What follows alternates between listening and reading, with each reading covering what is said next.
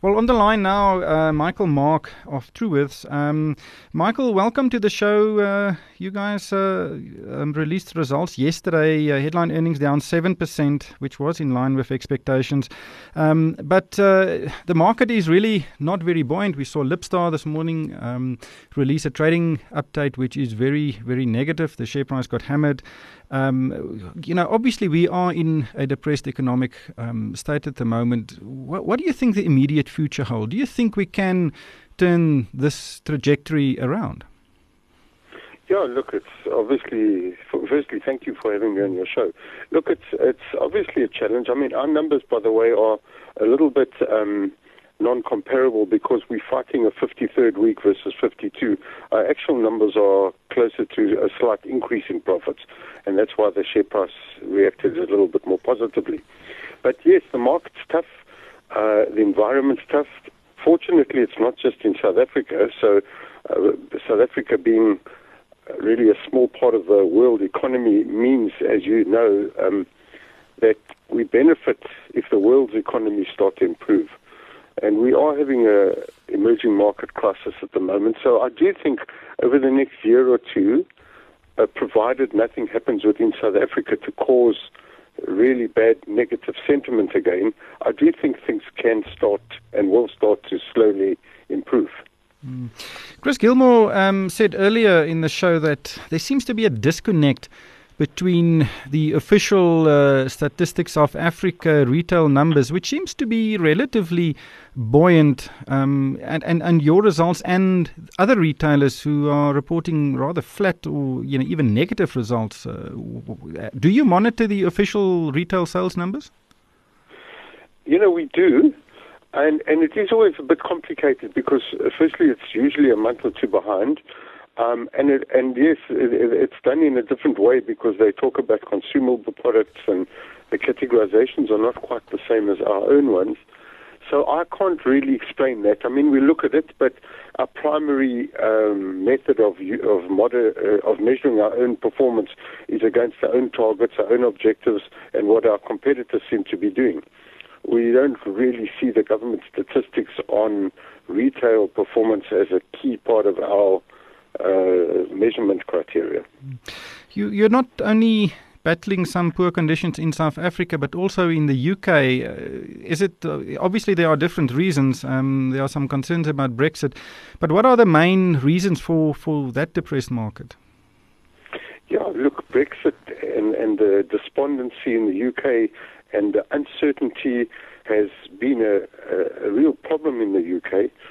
Um, you know, I personally believe that those kind of things get resolved over time. I mean, in the end, uh, Britain and the European market will have to come to some form of arrangement. They eventually will, and things settle down and we're back to some form of normality. So the real crisis, I believe, to have been Brexit. Europe is performing a little bit better. I mean, the European markets are better than uh, the UK, and the United States is doing quite well. So I suspect that over the next year or two, the British market, the UK market should improve compared to what it is at the moment because there won't be as much negative sentiment. Mm. Um, just I've read your results, and one one thing that stood out is that you will expand your um, platforms or your uh, sales offerings. One is a lay-by option, um, which is a rather old school uh, scenario, and the other one is a, a new um, online retail offering where you will compete with the uh, the major you know fashion retailers online. Uh, why those two, and uh, do you think it will make a significant difference? Yeah, yeah. Look, you know, when times are tough, you, we have to use whatever initiatives we possibly can. It's all very well to save costs and run the business well, but you but we have to get the top line moving. So we took a view. Uh, we open about well, we get applications for just over two and, two and a quarter million p, uh, applications a year of people wanting to open accounts with us. We only approve uh, about 25, well, about a third of them, and then only about 25% of them actually come and open accounts in the store. So there's a lot of people that just don't, they are not able to afford to shop at us, but they want to. And there are many of our competitors have been doing laybys for years and years. We've always been, uh, we haven't thought it's necessary, so we ran a test for about, I think, since October last year, about 10 stores, and it adds at least 2% to our sales, which is well over 300 million rand uh, a year. So uh, it, it made sense to do it. it. What it really means is a customer puts down a 10% deposit, and the merchandise is kept in the stockroom for three months at most. So um, yes, it, it is it is a way of servicing poorer people who can't afford credit. On the e-com side, we've always been in e-com, but we upgraded our website to the most modern we could find, and we launched it recently, and that should be larger than our largest store within 18 months. So we and that appeals to a more sophisticated upmarket clientele.